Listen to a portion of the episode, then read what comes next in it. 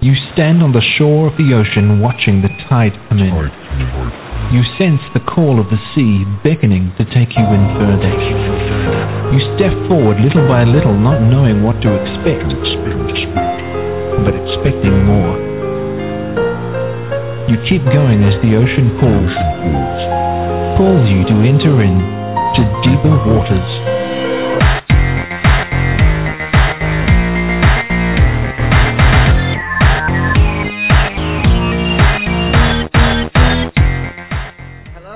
Everyone, and welcome to the Deeper Waters podcast. I am Nick Peters, your host, here to bring you the very best in Christian scholarship and apologetics. And we've got an interesting topic lined up today, and in fact, it's one of my favorite ones to talk about. and our guest who's coming on, who Taba has been on before, I would like to let you all know that uh, if I start getting a little bit quiet during the show, it could be because uh, I did go to the dentist earlier this week, and it looks like I've got a mild form of bruxism, where I hope it's just mild. But it it's been incredibly painful. I was just telling my guest I've gone the past 24 hours without screaming, so that's good. Uh, I'm a trooper trying to push through, but your prayers are greatly appreciated at this time. But my guest is Dee Dee Warren again. She was here back in January, if you remember, talking about her experience with abortion. And today we're talking about something that's been a passion of hers for some time, and that's eschatology. Now, who is Dee Dee? Dee Dee is a veteran of online theology debates, having owned theologyweb.com for over a decade, as well as hosting the Preterist site and the Preterist podcast, which were the catalyst for her publication of It's Not the End of the World, which is the book we're discussing today. And she is presently involved in libertarian political activism. Dee Dee, welcome back to the Deeper Waters podcast. Ah, thank you very much. As you know, I'm very happy to be here. Mm-hmm. Now, if people aren't familiar with your last visit on here, they don't know much about you. Tell us about who you are, like how you got to be doing this. Well, when you mean this, I'm wondering if you if you're referring to the book or uh, eschatology, apologetics, and I'm assuming you yes. are. Okay. I, I, came to be doing this is I, I tend to whenever I adopt any particular worldview, I guess you would say, I, I tend to like to ruthlessly chase down facts, as particularly if something troubles me. And very early in my Christian walk, there were some biblical passages that troubled me, and I uh, embarked upon a journey to try to resolve them. And now, you know, nearly 20 years later, I've got a book out. I've got a book mm-hmm. out on it that took about 10 years to write, but that's I hope that answers your question, but that's basically how I became involved in this subject, mm-hmm. just embarking upon a personal study and then decided it'd be pretty useful to share it with everybody else. Okay, well, let's look into this personal study some. First off, when we say eschatology, for some people out there who might not be familiar with theological vocabulary, what are we talking about? What it's a it's it's a ten dollar word, I suppose, and it it simply means the, the study. I mean, technically, it means the study of last things or the end times, mm-hmm. but more broadly, it would be the study of biblical prophecy. Mm-hmm. I mean, that's the simple way I'd put it. It could be parsed out a lot more complicated, but I think that Yeah. suffices. Yeah, we could also say there is an area called personal eschatology, such as what happens to each individual when they die, and that's included under eschatology. Yes, it would be. That that's not generally what I focus Yeah. on, Right. but yes, that would be. Now, your area of interest of general eschatology, the study of end times, how did that get started exactly? Hmm. I maybe I might be not answering precisely what you're asking, but here we go. It got started.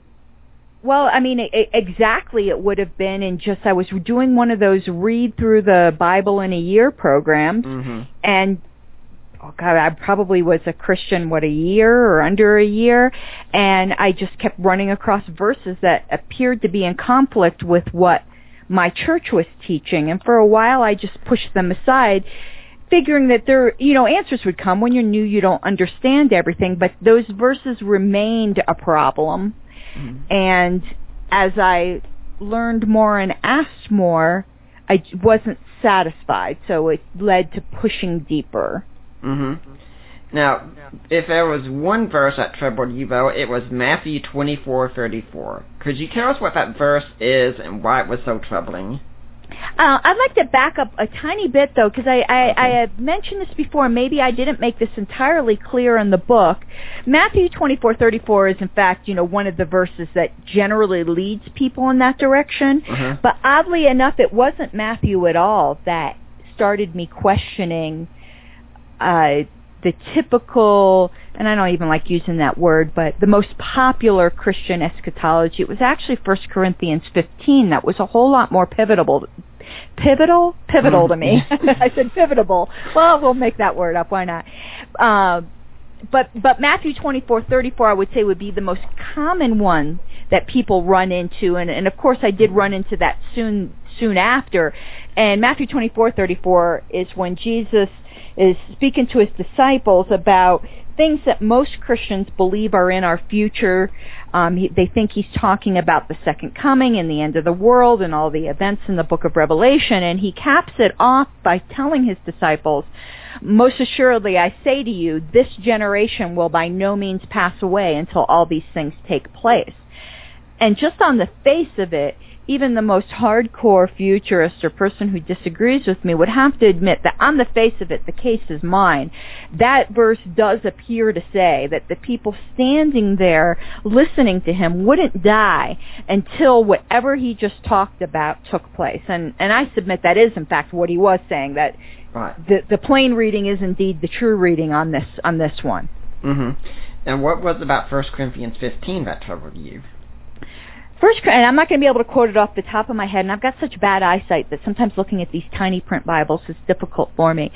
But 1 Corinthians 15 is talking about the sequence of events leading to the uh, eternal state.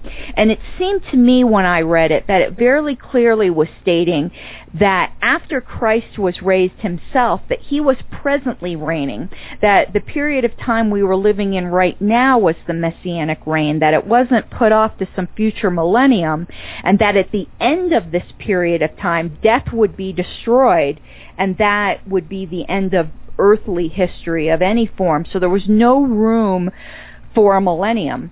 And that started me, get so I started questioning premillennialism before I started questioning futurism, though I think those two are pretty tied together. Mm-hmm. But that that really started me down down the road. And I still think 1 Corinthians 15 is very strong on that point. Now, your view is what we call preterism. A lot of people are, have a lot of thoughts when they hear that thing, mm, because they keep thinking, wait, wait, are you telling me that everything has already happened, that there is no prophecy to be fulfilled whatsoever, that the resurrection of the dead has already taken place, and we're in the new heavens and the new earth? That's not what you're saying, is it? No, that's not at all what I'm saying. Um, and and I think I might have lost you in the question a little bit there. But uh, what I what what I am saying is we are still awaiting the the future. I like referring to it as the final advent. I think the word coming in the Bible is very equivocal and isn't Right. necessarily the best terminology for us to use. So we're awaiting the final advent, and we're awaiting our resurrection. In fact, the resurrection of all who lived. So those certain major events are in our future, but certain other events that a lot of us have been taught to think is in our future, such as the Great Tribulation, is in fact uh, events that had already passed and they are not directly related to the final advent and the resurrection the way that most Christians think. And that is the, Mhm. the thesis of my book and what I set out to prove. Now, in your book, you contend also that people who do hold that uh, everything has already happened, there's no future prophecy, that they're actually teaching a heresy and they fall outside of salvation. But people who would disagree with you and say be futurists and dispensationalists and such, they don't fall outside of salvation, right? I would clarify that, Nick. I don't. I make. I make a clear distinction between damnable heresy and damned heretics. Okay. I don't make any kind of salvation calls on on anybody. Mhm. I can. I can't judge that, and within my particular reform tradition, um, you know, God's going to make that call, and he is solely responsible for that. So I judge doctrine, I don't judge people, Okay. and I kind of do that on everything. Mhm. But this heresy is indeed a damnable heresy. It's not a Christian doctrine, and the doctrine falls outside the historic Christian faith. Now, some people would say, okay, well, if this isn't a salvation issue or anything like that, what's the point of talking about the second coming on an apologetics podcast? Well, I also didn't say it wasn't a salvation issue. What I said is I leave I leave the ultimate judgment of people who hold very mistaken ideas up to God. Okay. Um, but I do consider it essential Christian doctrine. That, that perhaps this point I'm making, some people will think it's silly, um, but it is one that I make. But I do think it is a salvational issue in that I do believe that if you if if you hold it if you hold it and don't oh, how am I going to word this? I think a lot of people God considers mitigating factors. We believe a lot of mistaken things that might Right. be terribly wrong, but God takes the totality of the circumstances. Like, for instance, and I hope this doesn't shock people, I firmly believe there are saved people within the Jehovah's Witnesses, but denying the deity of Christ is a salvation issue. But we don't know why these people believe it, and there are factors that God might take into consideration. Mhm. So I think we, we have to teach saving doctrine and leave the salvational determination up to God. So I do think this is a, a, a doctrine that falls within critical Christian doctrine just as much as the deity of Christ does. hmm But what does this have to do with apologetics? It has to do with a well, it has to do with apologetics in that all essential Christian doctrine does, but it also has to do with apologetics in that the veracity of Jesus and the Bible itself can can can die on this sword. There are so many timing statements that if you explain them away, it's just not believable. And such as in Deuteronomy 18, we're told the test of a false prophet. So if Jesus said something that clearly didn't happen, we have every reason to reject every other one of his claims. And also we can consider our skeptics like Bertrand Russell, for instance, said, I cannot trust Jesus if he cannot even be right about the time of his own return.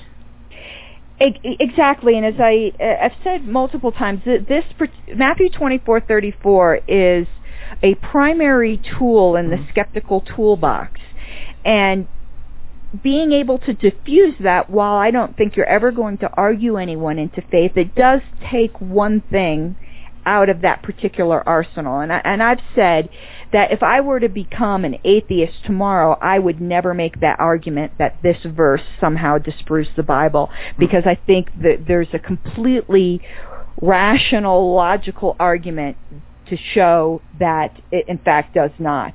And I, I, I've had skeptics and atheists who've conceded that point to me. While they're not certainly not Christians, they have other issues. They, you know, everyone should be willing to give up a bad argument, even Right. if it's something on our side. There are plenty of bad arguments for Christianity oh, yes. too. you might be amused by the story, but I did used to work at the Christian Research Institute, which is Hank Hanegraaff's organization. And this was when I was a student at SES also, and Michael Shermer came there to do a debate against Dinesh D'Souza one time, and he went out afterwards with some people from that worked at CRI also. I wasn't a part of it, but you know Hank Hanegraaff recently came with the same kind of interpretation around that time. He didn't want to say he was a preterist, but every one of us was going, yeah, that that's what you are. In fact, when they were interviewing me for the position at CRI, said, are there any doctrines at SES or such that you uh, hold a particular fondness for? And I said, I'm a preterist. I said, oh, okay, we can move on then. but anyway, when Michael Shermer was with him, they were in a car together, and he, the very first question that I was told he asked him was, how can you believe in Jesus when he didn't get the time of his coming right? And when they told him his response, he was of himself, huh, never heard that before. Yeah, and that's unfortunate. I, I Yeah. and I, I I tend to think that this particular passage, rather than being one that is a weak point of Christianity, I think it's actually one of the strongest points of it. Yeah, um, I'm trying to remember the name of a book right now, but it's one written back in the 1800s. You probably know it very well. Yes, it's called uh, "The Destruction of Jerusalem: The uh, An Irrefutable Proof of the Divine Origin of Christianity." I think Yeah. I have that pretty close. Those those long book titles from the 1800s crack me up. Yeah. So this, this is no new doctrine that's shown up on the scene. In fact, I think Eusebius held something similar, didn't he? He held certain portions of it. I'm very reluctant to call anybody from the early church a sys- systematic preterist. Mhm. There were certainly preterist strains. Yeah. Um, a lot of things weren't particularly systematized back then, Mhm. and I, I think preterists who, who make that claim are are biting off a bit more than they can support. Couldn't we say the interesting aspect of this, that people are looking at this like if this is a strange new doctrine from their perspective, is that historically pre-trib rapture is a strange new doctrine, isn't it? Um, it is a new one. It, strange would be in the eye of the beholder. I think it's a strange doctrine, but it is fairly new within, I really stink at math, so now I'm trying to, what's it, the late 1800s, so that would make it, what, within 200 years? well, I think it's the 1830s, so I'd make about 180 years. Okay, so within 200 years would Yeah. be something fair to Mhm. say. So, and I know, I believe it's Thomas Ice, I might be getting my name mistaken, it might have been LaHaye, um, who had argued that they found some, you know, traces of of pre-tribulationism and the Shepherd of Hermas and things like that. But I uh, have looked at that and found that extremely a stretch, and not even in any kind of nascent form was there any kind of pre-trib rapture type idea in the early church. So while there may just have been strands of preterism in the early church, there isn't a whiff of pre-trib rapturism in the early church. Not that that makes it wrong, Right. um, but it is something to point out. And I always think, you know, when I come to conclusions that seem to be at odds with most of the Christians around me, I usually step back and go, I'm probably wrong because I'm not that much I'm not that much. I just even I know I'm not at all smarter, you know, than my than my companions. And if I'm coming up with something that no one ever thought before, Mm. eh, is that's a good indication that I'm probably going off the plantation a bit. Well, let's get into the book. Now, this is a commentary on Matthew 24. Could you tell us what Matthew 24 is, really?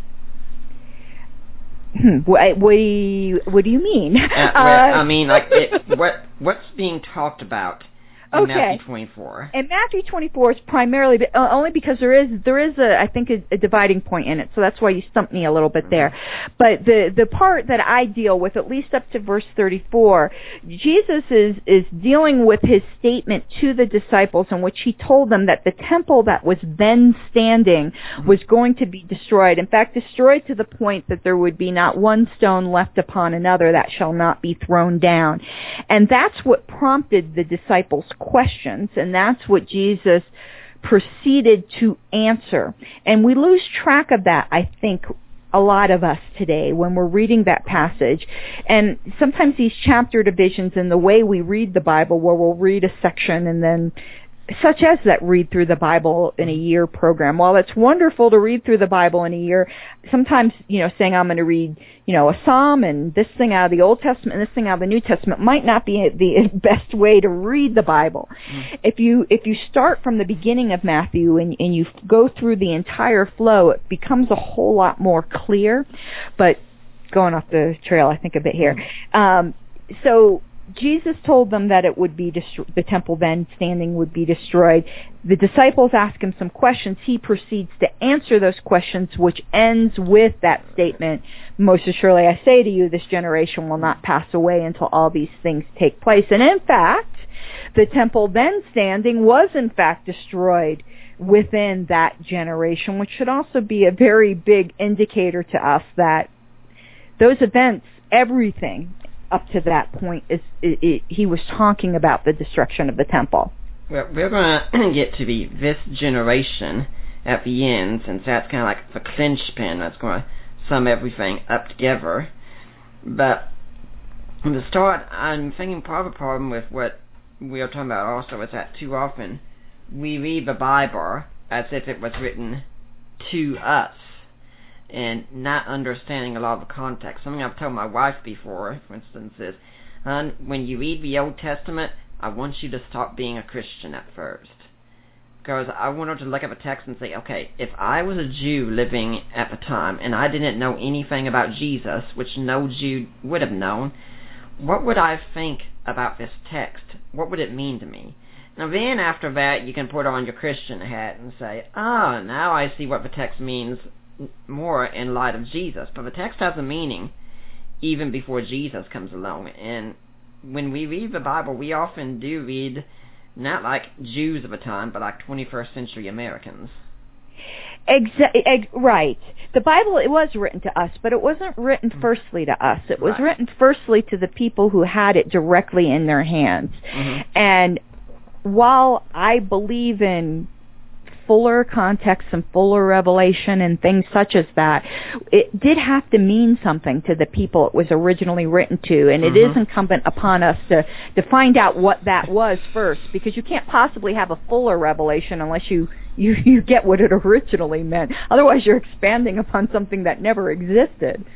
Okay, we are talking about a little bit then about the destruction of the temple. Why would this be such a big deal to the disciples that they would start asking questions about it?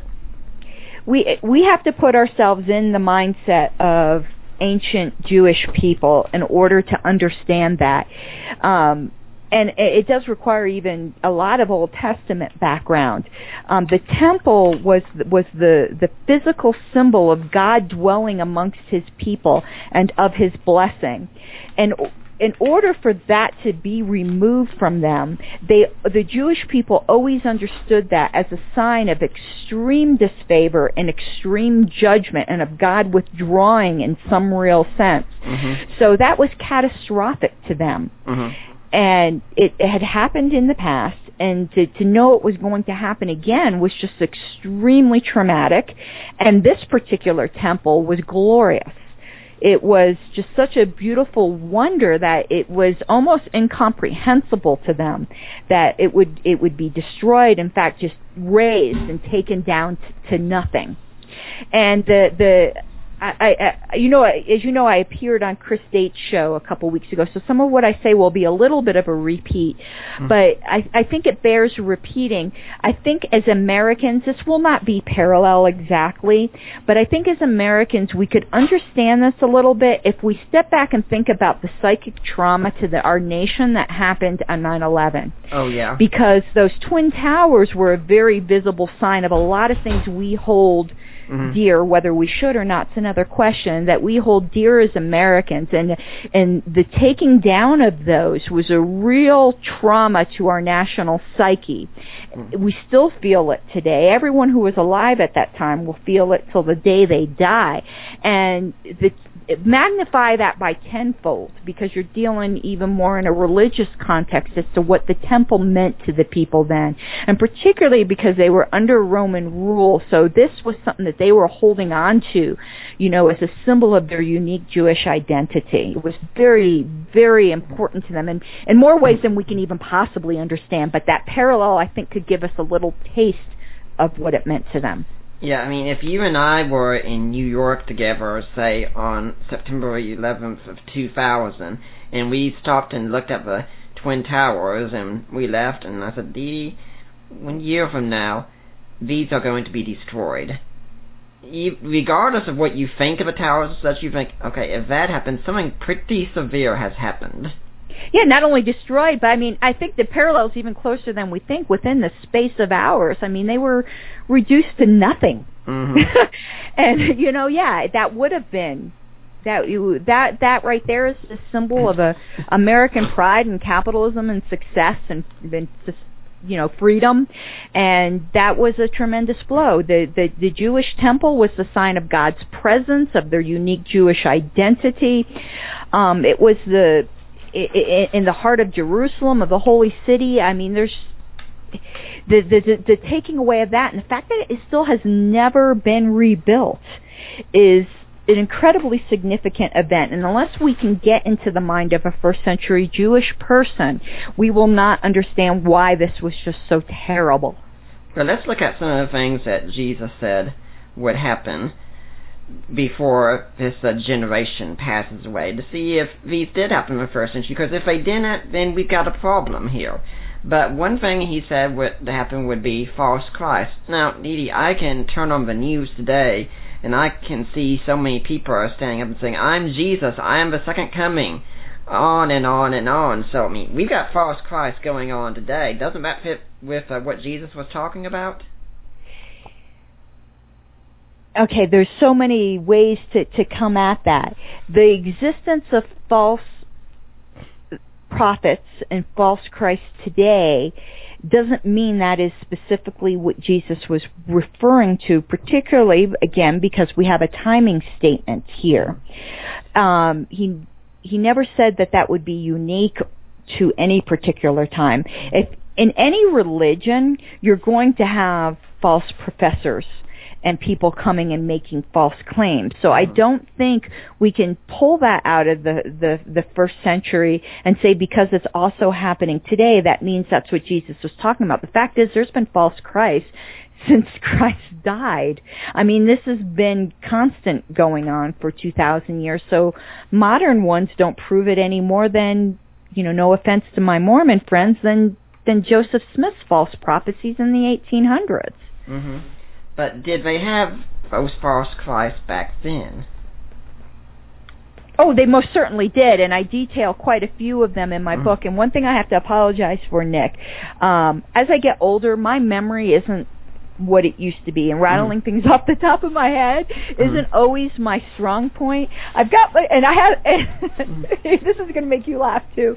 I wrote this thing, but I haven't read it in a while, so a lot of th- I always like I said this on Chris' show, and I'll say it here: believe what I wrote and not what I say, um, because I was doing a whole lot more tedious research at the time, and I'm actually trying to. Um, to, to turn to that passage, and I'm going to count on you to, to prompt my memory on some things. But there most certainly were false Mm. um, Christs and false prophets, and they were in fact detailed in the New Testament. Uh, many historical examples of it. I don't know, you know, which ones you would like me to get into other than saying that in fact it, it did happen and I give a lot of documentation for it in the book. Well, we, when we're saying false Christ, we also don't mean people are up saying, I'm Jesus, but rather people are up saying, I'm the Messiah, I'm going to lead you people to glory and such. Um, things some people like say, Judas the Galilean and the unknown Egyptian and Simon Bar Kokhba, for instance. Yeah, I, uh, G, G, the the the term of false Christ doesn't doesn't require anyone standing up and literally saying I am Jesus. It's people literally standing up or making claims of being able to do the things and fulfill the things that the Old Testament idea of a Messiah would would require, and um, also within the whole idea of Jewish messiahship was this um, you know, he said false, so they don't necessarily have to be. We realize now, let, let me backtrack, we realize now that Jesus didn't come to lead a political revolution. But that was one of the strands of expectations in Right. the first century. It was a false expectation, but it was an expectation. So these pseudo-religious political revolutionaries that came up after Christ, claiming that they were going to redeem the people through political means, certainly qualify as false Christ. Uh, what about wars and rumors of wars? Because in our day and age, there's probably a war going on somewhere, everywhere in the world right now. We've had, in the 20th century, we had World War One, World War Two, we have the Korean War, we have the Vietnam War, we have the Iraqi War. There have been so many wars. Why, why shouldn't we think Jesus is talking about our time since we have so many wars?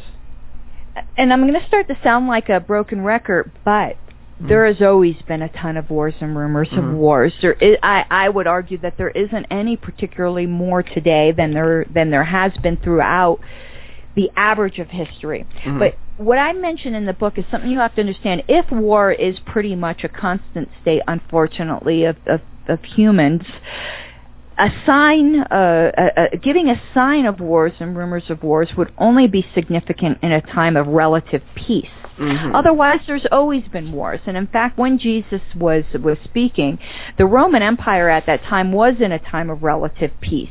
So that all of a sudden, an outbreak of wars and insurrections and, and commotions and things such as that would be a sign because the peace was being broken. And in fact, you know, in, in the period of time after Jesus' death, that that that tr- that relatively tranquil period of Roman history was broken, and all kinds of just abysmal atrocities were, were, were breaking out. We today, unfortunately, are very ignorant, I think, of, of history, and we tend to place ourselves in the center of history. Right. But I quote a lot of historical sources in the section on wars and rumors of wars, and you know, hate to keep going back to 9/11, but we were really upset by that, and thousands died. Under 5,000 died. In the meantime, you read some of these historical accounts, and in just these little outbreaks, you know that they just took as the news of the day. There was 10 and 20,000 people being slaughtered, and in Mhm. fact, that happens even today. We have a very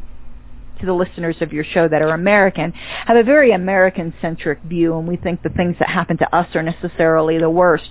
But even you know, elsewhere in the world, much worse things are happening and have throughout history. And war today can be particularly terrible when you start thinking about things like, you know, bombing Japan, but the wars back then, all of them were particularly terrible. We do not understand today the absolute brutality because we like I'm sorry that some of my speech goes off into political things. I can't help it. You're just going to have to Mm. forgive me for that.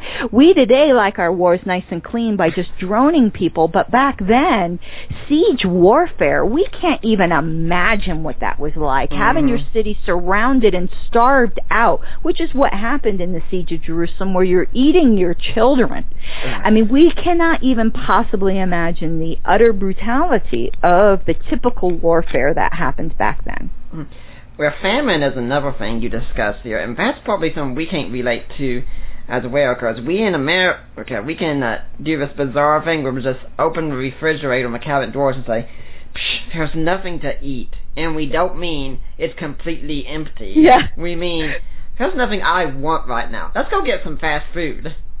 Exactly. I mean, and famine and war went hand in hand back then because again, if you were in a city, the the most common means of warfare was in fact surrounding and starving you out. Mhm. And um we we tend today, if we haven't had enough to eat in a couple of days, to go, oh, I'm starving. But these sometimes these, these sieges could last years.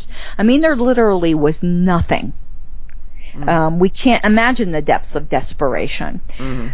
So, you know, getting back to the main topic though, I certain there certainly were wars and rumors of wars back then, and it was meaningful as a sign because a sign uh, a time of peace Right. uh, was was interrupted. But that's not to discount that we don't have wars and rumors of wars Mhm. today as well. But that just isn't necessarily what was being referred to in in Jesus's um, prophecy. And I, and I said this to Chris. I, I don't have much sympathy when I don't have this probably sounds terrible. I don't have that much sympathy to people today who are ignorant of history and and want to point to we have it good today. We have it Oh, yeah. very good today. And people who keep talking about, you know, how the just world's going to uh okay, I won't use that to heck in a handbasket are just so ignorant of history. If, if there was any generation or, or time period of Christians that I would have had a lot of sympathy for them saying that they thought that in fact they were at the end of the world were been the Christians that lived during the Black Death. When two thirds of your neighbors are, are dying in that kind of horrific manner by something you absolutely do not understand, I will excuse your doomsday worldview. Mm. I do not excuse it too much today, not particularly from uh, relatively rich fat Americans. And we could probably say the same thing about first century Christians who were anticipating Jesus to come back and instead found themselves being set on fire by Nero. Exactly. Now, I mean, that's not to discount the stuff that's going on. T- some, you know, and certainly not in the Middle East, where where Christians are in fact legitimately being um, persecuted. Yeah. But I, I sometimes just don't have that much toleration for some of our um, our Western uh, uh, idiosyncrasies. idiosyncrasies, yes, and persecution complex. That's just my particular thing. Yeah. And now, one aspect that I need to look at in modern times in that same passage, because this is one people refer to, is we talk about earthquakes, because so many people today are saying, look, the number of earthquakes we have is increasing and increasing and increasing. So that means that Jesus' prophecy is coming fulfilled right now. Well, for one thing, he didn't say that earthquakes would be increasing in frequency.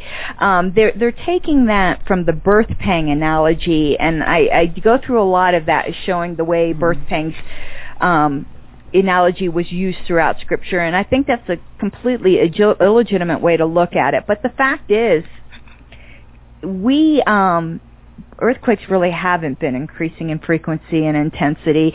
Um, it's a pretty routine up and down cycle throughout the geology of the Earth. Mhm. We just know about them more. All of the stuff that now that we can turn on the internet and find out has been going on in other parts of the world has always been going on in Yeah. other parts of the world. We just know about it now. Yeah. A couple of months ago, I remember telling Allie about how the Vietnam War changed our view of war so much. And said, "Hon, you know why it did that? Why? Television. We could turn it on and see what was happening." And uh, there there were plenty of very bad historical earthquakes during that period of time. Now this one wouldn't qualify. Well, what's the when was Pompeii? Actually, that was before 8070. If you do any kind of uh, It was Historical 79 AD. It was a volcanic eruption. yes, but there was an earthquake involved with with that. Mhm. Um, there's earthquakes recorded in in the New Testament. Earthquakes happen. Yeah. Um, the the birth pang analogy is dealing more with the increasing pressure and intensity to the birth of a judgment, Mhm. not having to do with literal more earthquakes. Yeah, in fact, when you say that, we just have more knowledge about them happening now and more aware of them. I like to point out to people that, for instance, since I debate mythicists a lot, that with 79 AD we have the destruction of Pompeii and Herculaneum, and hardly any historian of the time mentions it. At the time, the only one we have at the time really referring to it is Pliny the Younger, and an off-the-cuff remark to Tacitus was pretty much saying, "Hey, how'd your uncle die?" Oh, he got too close to that volcano. And it isn't until Cassius around the first century that we hear talk of, oh yeah, by the way, Herculaneum was destroyed. And this was a quarter of a million people dying in this. Yeah. I mean, today, when at least, you know, in more developed countries we have earthquakes, we have Mhm. ways to rescue people that were, didn't exist back then. Yeah. I mean, we got to put ourselves into the, in, into the context of pre-modern society to, to understand the significance of these things. And there, there was one quote I was searching for in my book, um, that, that, that from Seneca, just talking about the earthquakes of that time, and he had said how often the cities of Africa and Achaia have been fallen with one fatal shock. How many cities have been swallowed up in Syria? How many in Macedonia? How often have Paphos become a ruins? News has often brought of the demolition demolition of whole cities at once. That sounds pretty extreme to me. And I'm also thinking that, I think probably back in the 1700s or so. Are you chainsawing somebody to death? No, there was someone outside doing some weed eating. I'm going to have a talk with him about that apparently. But back in the 1700s, Voltaire wrote his Candide, and one of the aspects of that was that a an earthquake had destroyed Lisbon, I believe at the time, with about 185,000 people, and he was arguing against the idea that this is the best possible world out there. So yeah, look at this earthquake and tell me that. Yeah, precisely. Um, yeah, I don't really know that there's much more I can say about that other than, you know, we. Eh, eh, it, it, here's the point I have to make. When when we take, and, and this is going, to I'm going to sound like a broken record because everything Yeah. you brought up, I'm going to say a lot of the same things, but it's a consistent interpretation. We have to take the Bible on its own terms. Right. We we need to look at the language as it was used then. Some of the language we use today is going to seem very bizarre to people 2,000 years from now. And the same thing is going to be true of us looking back on the way they used language back then. Right. So we have to compare scripture with scripture to determine what these idiomatic phrases meant, Mm-hmm. how they would have been interpreted back then, and to put ourselves into their particular world, which is how you take the Bible on its own terms. It might be a whole lot more exciting to think that we're the center of prophecy, but at least this particular prophecy, but we're not. If you take the Bible on its own terms, you just cannot come to that conclusion. And the fact is, every, you know, this is just a vanity of humans. Uh, nearly every generation has thought they were the final generation, Yeah. and we're no different. Well, moving on to the next few verses, because we've got a lot of ground to cover, and this is about the uh, persecutions and lawlessness and apostasy. I was riding with my mother earlier this week because my teeth were in such bad pain, and she lives next door to me. And said, "Could you take me to the dentist? Because if I start screaming, I don't, I don't want to lose control or something like that." And we started talking on the way, and we did talk about end times, and she said, "Well." I just think that the world's never been as bad off as it is right now. I mean, you look at everything that's going on in our world, and it's just horrible. I said, Mom, do you really know about first century world, about what was going on? I mean, you have, for instance, little children being left out to die, being eaten by wild animals just for the great crime of being female, and so many other things going on at the time that as I said, look, what we're going through right now, it, it's nothing new. It's happened before. That is indeed true. Um, and uh, how sometimes I stumble over my uh, my my own tongue, and I realize there's this like you hear the shuffling noise on my mic, and I'm really sorry. I, I wear reading glasses and I've got one of those chains around it and I'm trying to get it away from my mic so I'm sorry about that distracting sound. Mm-hmm. We indeed do have it in so many ways much better than any other uh, time period. Um, as you know, my, my perspective tends to be more post-millennial, and people have a difficulty with that, thinking, how can you think the world's getting is going to get better? I say to them, how do you think? How can you possibly think it hasn't? If I lived in the first century, the chances are I'd have been dead by now, probably from childbirth, or at least a good chance from childbirth, and that I would have suffered the loss of four you know, three or four children before the age of 10. Um, you, you mentioned dentistry. Oh my goodness. Yeah. Can you imagine having a cavity in the first century? Oh gosh. Slavery was rampant. We, I mean, there still is some pockets of slavery in the world today, and I would argue never mind, I don't want to get off on another political tangent that there's slavery of a different kind. But human chattel slavery was completely commonplace back then. I mean, in almost any single thing that you can name, we're better off today. I think it's just extremely ungrateful, and I, I don't get that attitude. I, I would choose to live today rather than any other period of time, and I'm sure 400 years from now, and yes, I do think we'll still be around 10,000 years from now, at least biblically speaking, I think that sometimes I get a little pessimistic thinking we're just going to nuke ourselves off the planet if we continue Yeah. with our wars. But biblically speaking, I think we have every case to think that we will spread to other planets and colonize the universe. Um, I would, uh, if I had the choice to say, would you like to live a thousand years from now? Yes. Yes, because it's going to be even that much better. Mm. Yeah, um, actually, biblically speaking, I agree with you on the more post-millennial bent. And when people tell me, but look at how bad things are getting in America. Say, look, America's not the world. Look at how things are going in China. Look at how the church is growing in the third world. And if America falls, well, geez, that's hard, but America falls. But it, the gospel doesn't need America. It's America that needs the gospel. Yeah, I mean, we.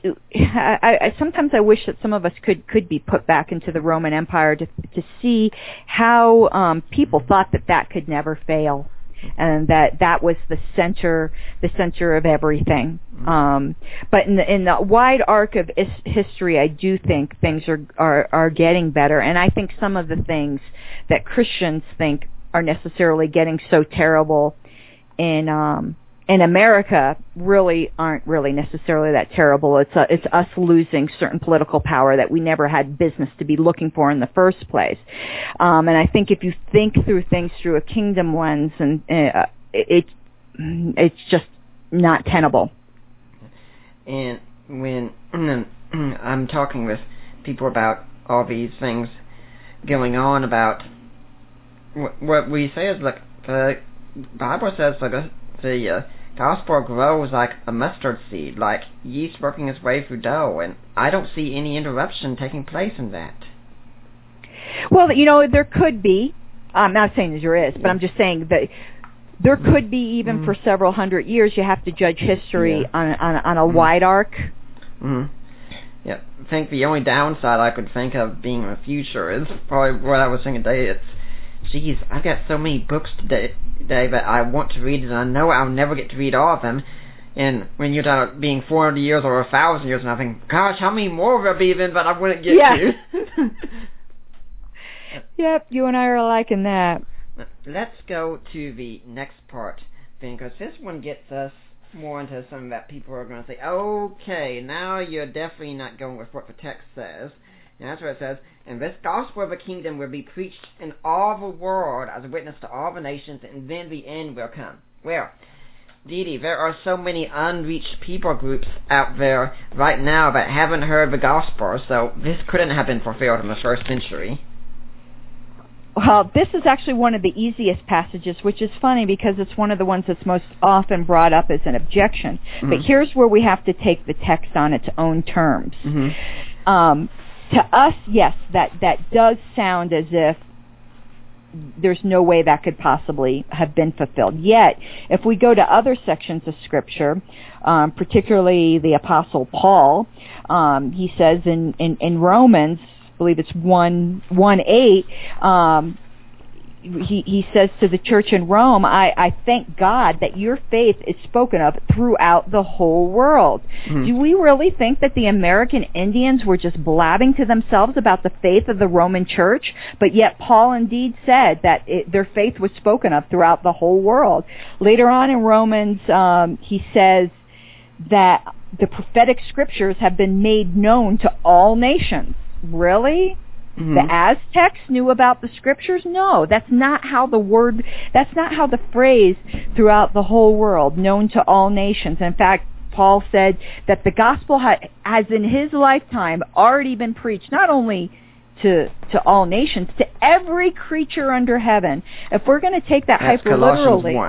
Yes, if we're going to take that hyper literally, we would think that Paul intended that we'd be preaching to the salamanders. Mm-hmm. But that's not what was meant by that. He meant the Roman, the, their known world, the the the Roman Empire, the people that that made up their familiar territory. We often um, speak in this kind of terminology today too, mm. but even if we didn't, the fact is there are numerous scriptures that use this exact same terminology and make it clear it was something that already existed in the first century. It was mm-hmm. something that was being already being fulfilled in Paul's lifetime. In fact, another that that we could use is when we look at Luke 2, it said that Caesar sent a decree that all the world should be taxed. So the people from China were coming over, delivering their taxes, and Right, and that obviously didn't happen. And, mm. and this language comes from the Old Testament.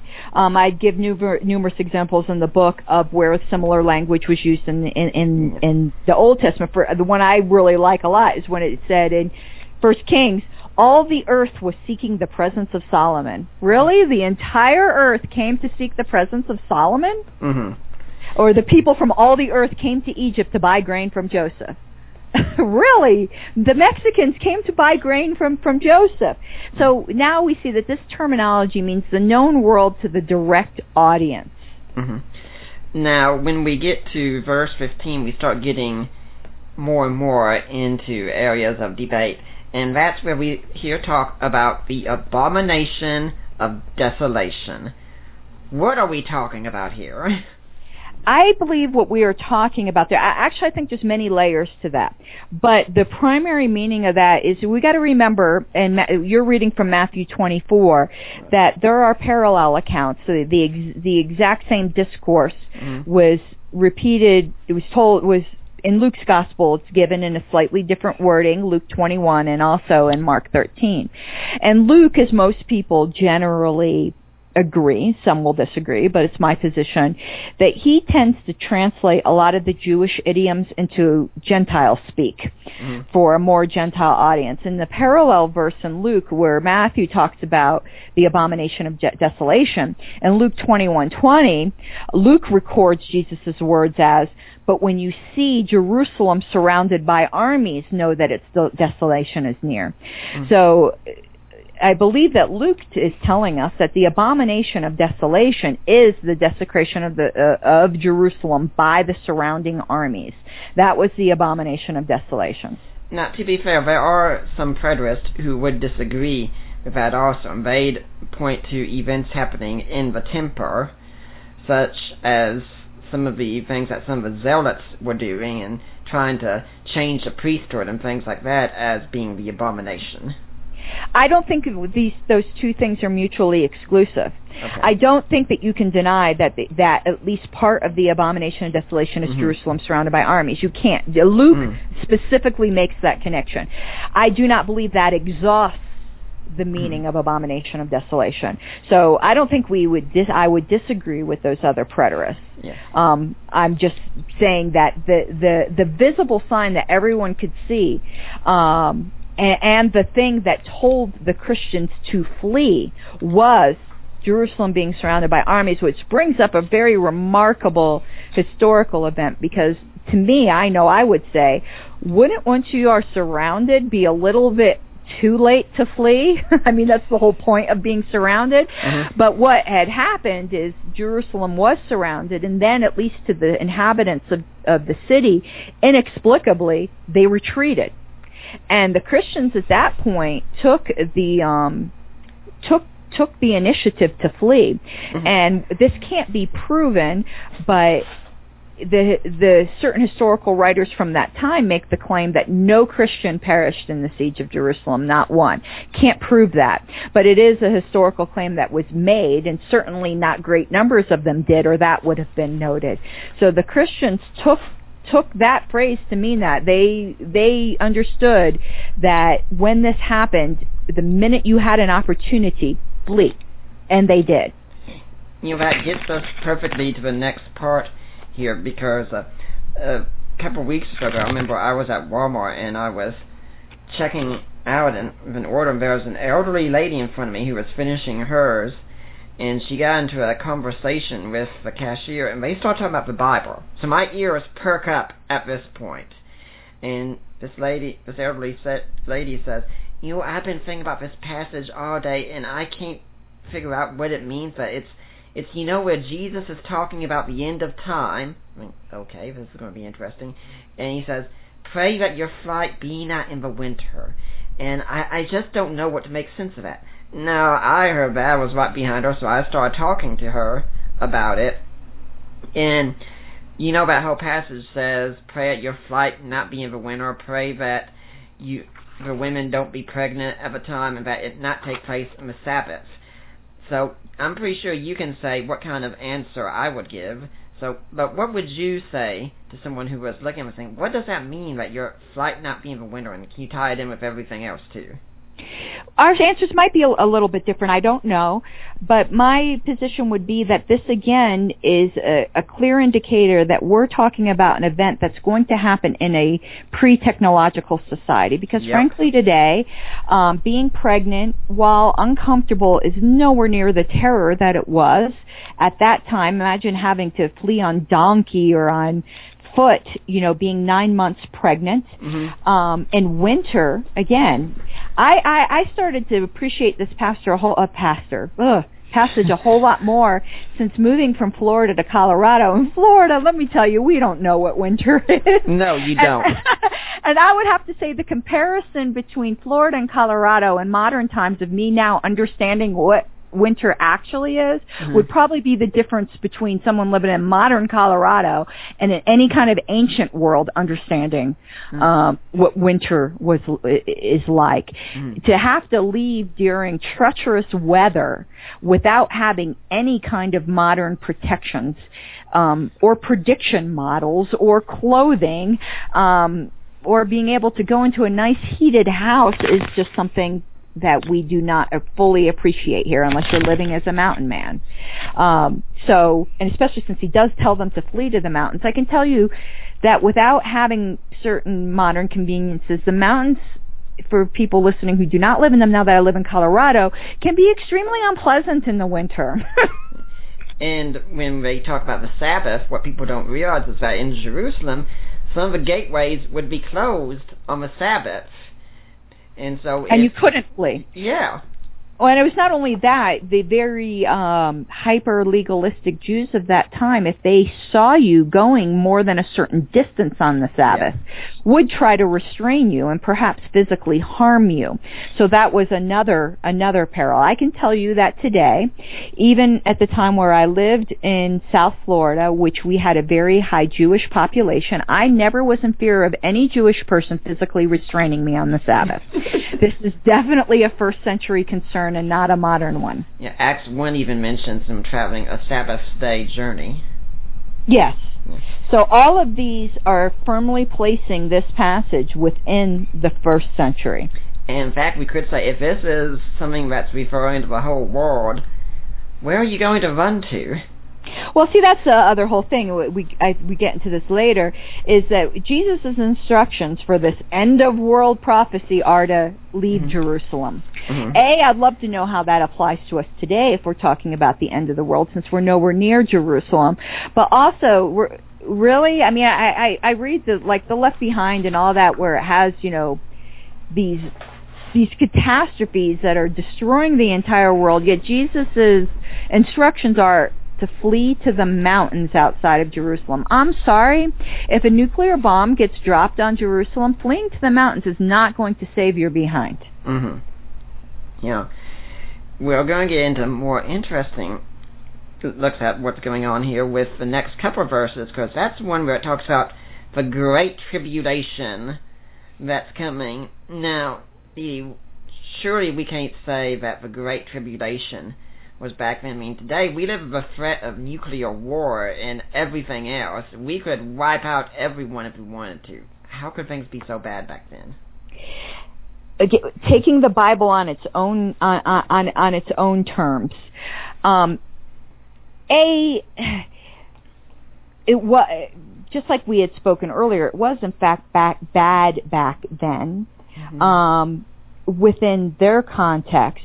And if we're not talking about uh, I'm, I'm, I'm kind of having trouble collecting my thoughts here. Mm-hmm. Uh, let, let me rein back a little bit. Okay. That type of t- terminology I would call like a world-ending imagery. And that, again, is very common in the Old Testament to refer to very localized judgments.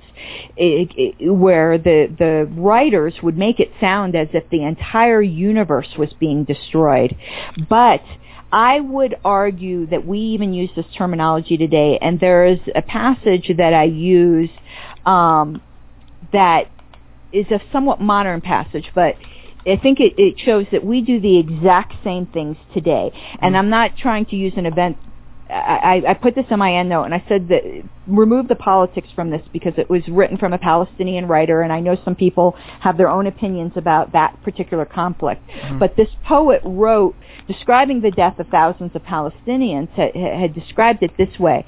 Dying with their eyes wide open, they experienced the terror of seeing all creation, men, chairs, suns, stars, tremble, convulse, and blue, and the dying felt and saw and knew that their death was the death of their world. Mm. And that is exactly what happened in the first century. Mm. Um, it was the, the, the end of their world. It was the great tribulation for to them. And I, I would have to say when people ha- ha- say, well, it has to be worse than a nuclear catastrophe, I would have to say, well, does it have to be worse than the flood of Noah, which if you take literally, the whole world died except for, you know, a handful of people. Now I know Mm-hmm. the people who hold to a global flood, I mean a local flood, that won't be persuasive, but most people who futurize Matthew 24 also hold to a global flood. So I'd have to say, if you're have, going to have to say that this future great tribulation, it has to be greatest in terms of the percentage of dead, well, you're not going to beat the great flood for that one. Mm-hmm. I, I, I would submit that's not what it's talking about, that you can't measure the greatness of the great tribulation by doing a body count or a percentage count. You have to, you have to measure it in terms of the effect on the local people that it was referring to and the covenantal meaning of it, the the, the withdrawal. It, it, was the end of the old covenant. That is absolutely catastrophic to an old covenant people. When I wrote a review of Jerry Coronet's book Faith versus Fact, I got to a part where we talk about how we, we interpret scripture and such, and I started looking through some old sports stories because I don't read sports at all. I could care less. But I found this review of Super Bowl 22 where it says the Broncos skinned 42 to 10 and it says like worthless documents the Broncos were cut up torn apart and scattered about San Diego's Jack Murphy Stadium by Old North's favorite team and that Denver missed a couple of prime opportunities and been totally self-destructed. After that the slaughter was on and a tremor started Super Bowl week in San Diego a Washington earthquake ended it yeah there you go yeah if we took that kind of terminology literally, what would we be thinking? And if it was in the Bible, uh, most of modern Christians would be thinking that yeah. you literally would have to be putting people through a meat uh, wood chipper. Mm-hmm. now, I'd like to remind everyone at this point, you're listening to the Deeper Waters podcast. My guest is Dee Dee Warren. We're talking about her book, It's Not the End of the World, a commentary on Matthew 24 and a response to pop Christian eschatology. But if you're listening next week, we're going to have Dr. Winfred Corduan coming on, and he's going to be talking about his book, In the Beginning God, which is a case for the original monotheism, meaning that when we look back at the most primitive people chronologically that we can find, they started off being monotheists. Going to be an interesting look on a subject many of us probably don't think about too much. So I suggest you come back here next week for that topic. It's going to be a really interesting one. But uh, let's get back here to this topic here. Now, Dee, with what you just said, part of the problem some people will say is, well, look, the Bible says what it means and it means what it says. Yes. Well, I agree. The the thing is, what does it mean by what it says, right? Right. If um if I the example I love to use and everyone groans when they hear me say it because it's uh, I use it all the time, but I think it's apt. If um, I say to you it's raining cats and dogs outside, you would not be taking me for what I mean if you grabbed a kennel instead of an umbrella. Uh-huh. And that's what we need to do with the Bible. Of course it means what it says and it says what it means, but what does it mean by what it says? And we have to do that by taking taking it in the in in in in the genre and time context and idioms and customs and manners in which it was originally written, not in, from our particularly modern way of looking at it. And I think you demonstrated very well, though, a few minutes ago, that it's not even terribly a modern way because we use the same kind of hyperbolic Yeah. language today. And we know when it's not meant to be um, taken hyper literally. But I have to tell you, there are a few hyper literalists running around even today, and most of us have um, run into them in debates where they take Yeah. silly things hyper literally. And you know how frustrating that is. You can imagine then how frustrating it would be to someone who wrote these passages in the first century to hear our insistence that this means, you know, we're we're we're going to sit down and try to scientifically calculate how much how much blood would actually have to be in the moon for it to turn to blood. I mean, it's just silly. I'm thinking right now, in fact, many times that I debate atheists, and again, Coinet's book is an example where he assumes that the text has to be taken literally and such, and they say, well, geez, how do you know what's literal and what isn't? And this is just hermeneutics of a text can mean anything which that you wouldn't mean, and my response usually is like, I usually tell what's literal and not literal because I have a brain and I know how to read things. And that's just how language Yeah. works. We do this every single day. And it's, Oh. it's not some postmodern thing like the text has no meaning and we can take whatever it means. Like we can attribute any meaning whatsoever to it. And I, there was a friend of mine, and he actually was a futurist, but. I think he had a point here. He says the point is never to take the text literally. The, to- the point is to take the text literarily, Mhm. meaning you take it for what it's intended to be. And Right. I, I, I don't see why this is so unfathomable to people because, again, they do it every single day. An example I also like to use is like when we use the idiomatic expression to somebody, man, you look like a million bucks. We are not saying to them, but you don't look like a million and one dollars. You don't look that good. You Yeah. know, they understand what we're trying to say, and that's exactly the the way I'm saying to take the biblical text. If we can show that these were idioms of the time. Now let's uh, use a story that you used for it, and you tell where it can be found in the book. Well, I would I would have liked that the whole story been in the book because it's just so foundational. This, and that's the story of the purple cow. You know, I, I, I yeah, and you and I spoke about this where I I think why you like this story so much and why I like it so much is we were kind of around when it was made. Mhm. Uh, ten years later down the road without that context, I'm just not so sure it's so meaningful. You can disagree. Mm. But basically it wasn't anything I wrote. It was Right. someone on a forum who who wasn't convinced of either side but who noticed the way the point was being argued was just begging the question. Uh-huh. So so he had he had, he had said and I might not even be able to explain this well because again I think it's so it was so essential to be be there. It's one of those things ah you had to be there kind of joke. But uh he he, he was saying that when when someone uses certain language you can't just assume something about that language and then point to your assumption as proof. If we're going to use the example of raining cats and dogs, and uh, a non-literalist was saying that means that it was going to rain very hard and the hyper-literalist said no that means that you know dogs and cats were literally going to fall from the sky. You then have to examine if it, what it could possibly mean rather than just pointing to the literal language as proof. So the literalist would say, but there's no dogs on the ground, therefore it's not true. And the person who is saying, but that's not what it says to begin with. You can't beg the question and saying it must mean this, and since this didn't happen, therefore it doesn't mean that. Mm. That's entirely circular. And that's basically what that parable had, using the example of the hide of a purple cow a- a- as an example. I'm not so sure I could do it justice verbally. Yeah. Maybe you can. well, I'm going to give it a shot here so people will know that sometime in, say, the 1960s or so, there was a prophet who rises up who gets a little bit of a following and says, before the time of a great event, a purple cow's hide would be seen all across America. And there's two schools that follow, the globalist and the localist. The globalist think that the whole sky is going to turn the color of a purple cow's hide. The localists think that someone's going to put a purple cow hide onto the back of a Volkswagen and drive all across America. Now, at one point, the localists start arguing that this has already happened. Someone has made the great journey. The purple cow's hide has been seen. And the globalists start saying, how can you say this has already happened? Wouldn't we have noticed the sky turning the color of a purple cow's hide?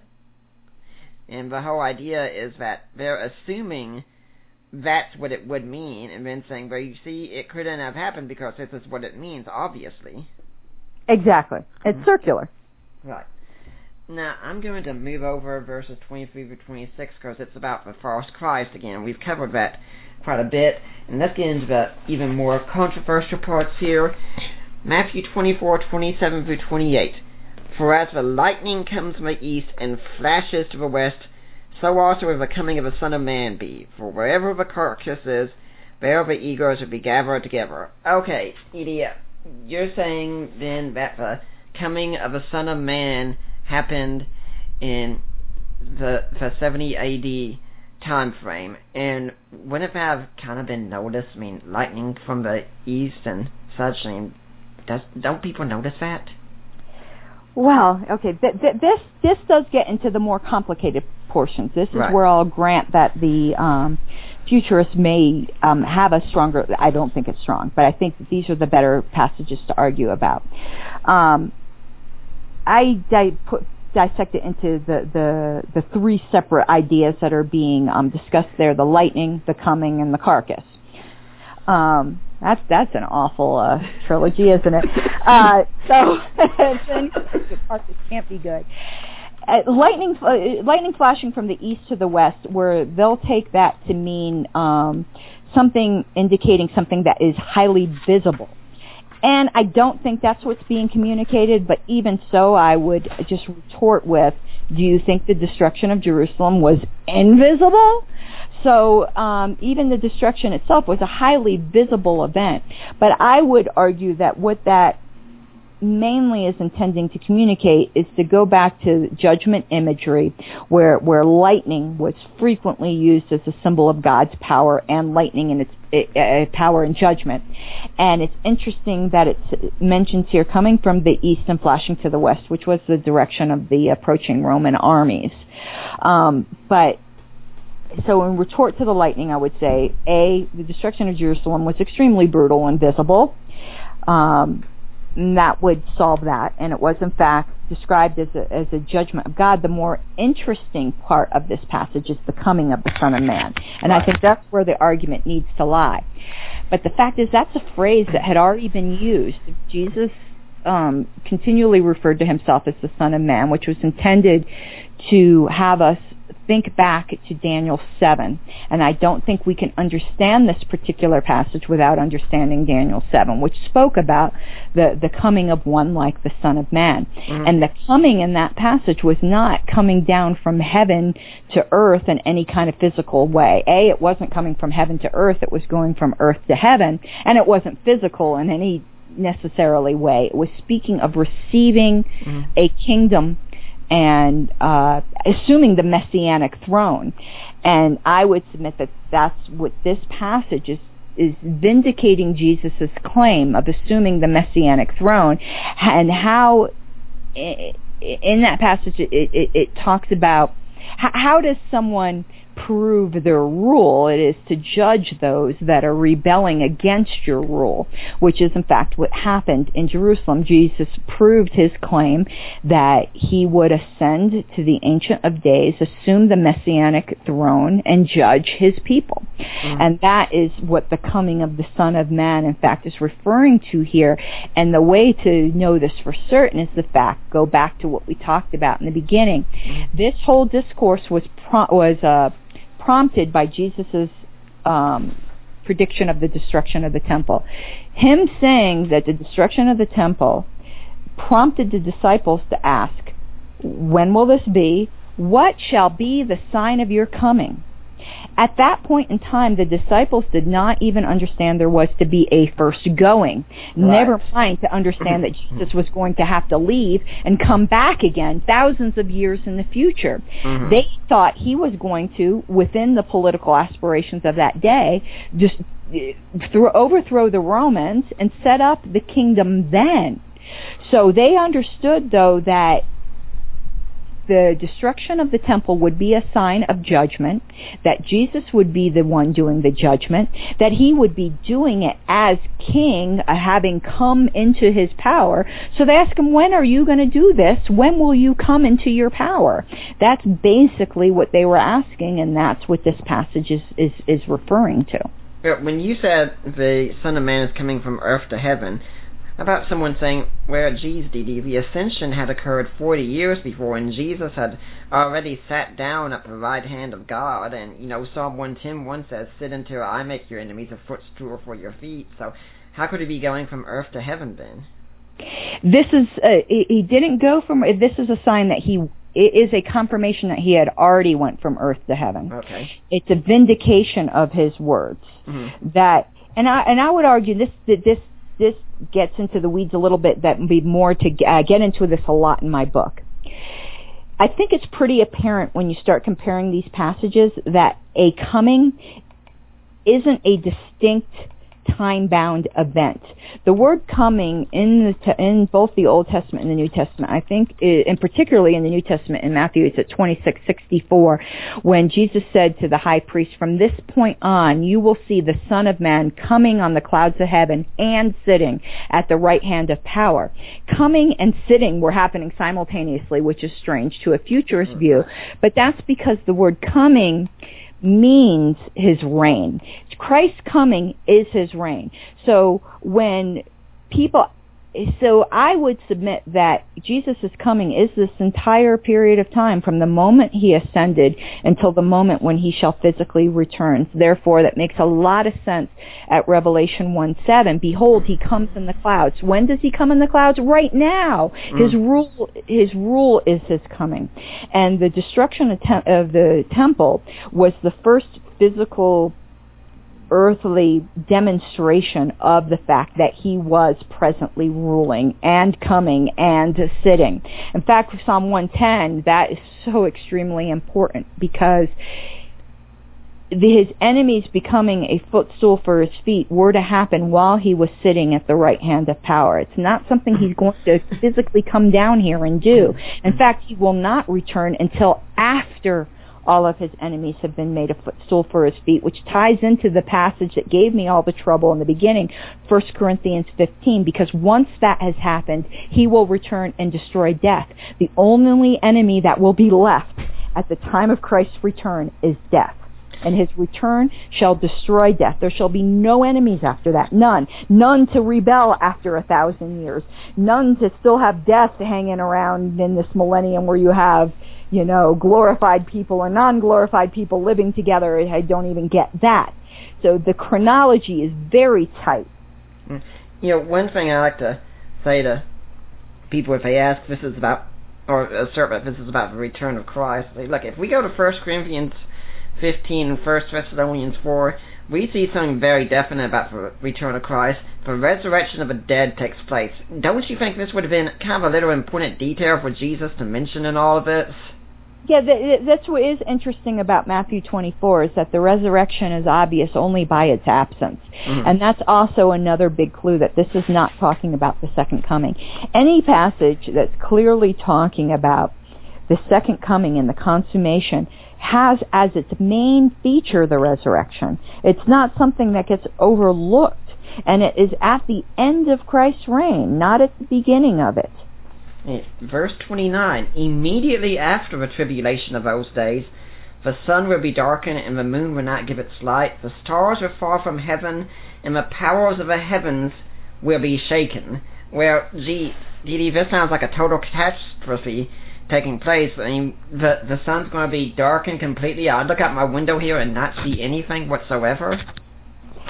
Well, again, I'm going to be saying the same tune. This is apocalyptic imagery, mm-hmm. which is completely common to the Old Testament.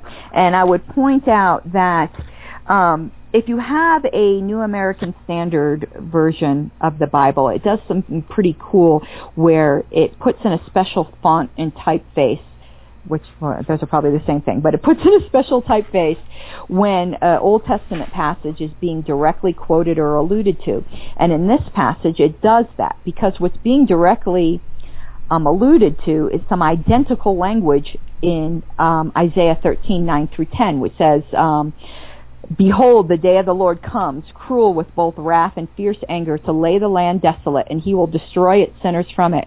For the stars of heaven and their constellations will not give their light. The sun will be darkened in its going forth, and the moon shall not cause its light to shine. It's a direct quote from that passage, and that um, that passage has been fulfilled already in the destruction of Babylon mm-hmm. centuries before, and the world, the the, the literal universe did not end at that time. And the mm. point that people are missing in taking this um, hyper literally is the utter insult that Jesus just delivered to first century um, apostates, because Babylon to the first century Jewish mind was like the symbol of just like evil and corruption and rebellion against God. To call Jerusalem to, to, to, to in this off this backhanded way, call them Babylon was just like the pinnacle of sarcastic insult that we miss when we don't see that. I, I, I gave this same comparison on Chris's show. It's like we have figures in, in our own kind of historical knowledge. Like if you call someone a Benedict Arnold, I mean, you're just calling them the height of traitor, the height of just being a slime ball. Mm-hmm. That's pretty much what Jesus just did to Jerusalem by calling them Babylon and saying how Babylon was destroyed is how you're going to be destroyed. And there are some that even take the uh, woman on the beast, the great prostitute, in Revelation to be Jerusalem as well. And some people say, how can you call Jerusalem a prostitute? And I'd want to say, have you not read the Old Testament before? Yeah, this is all language that was very, um, very common to then. I mean, it wouldn't be language we would necessarily use today, but again, we have to take the Bible on on, on its own terms. Before getting to the next passage, and I'd like to remind everyone that this show is listener supported, and we could definitely use your support. And one thing I've said in the newsletter I sent yesterday is that I am going to be studying at Johnson University for my master's, and it's going to be a, a couple grand just getting things started. So any support you can give help us out. If you appreciate this ministry and you want to see me go further with it, to be able to do more of it to help you out there and such, please consider making a donation. You have no idea how much it means to us. Uh, if you want to do that, just go to deeperwaters.ddns.net and you'll find a link there that uh, to uh, help support us. That link will take you to the ministry of Risen Jesus, my in-laws, Mike and Debbie Licona.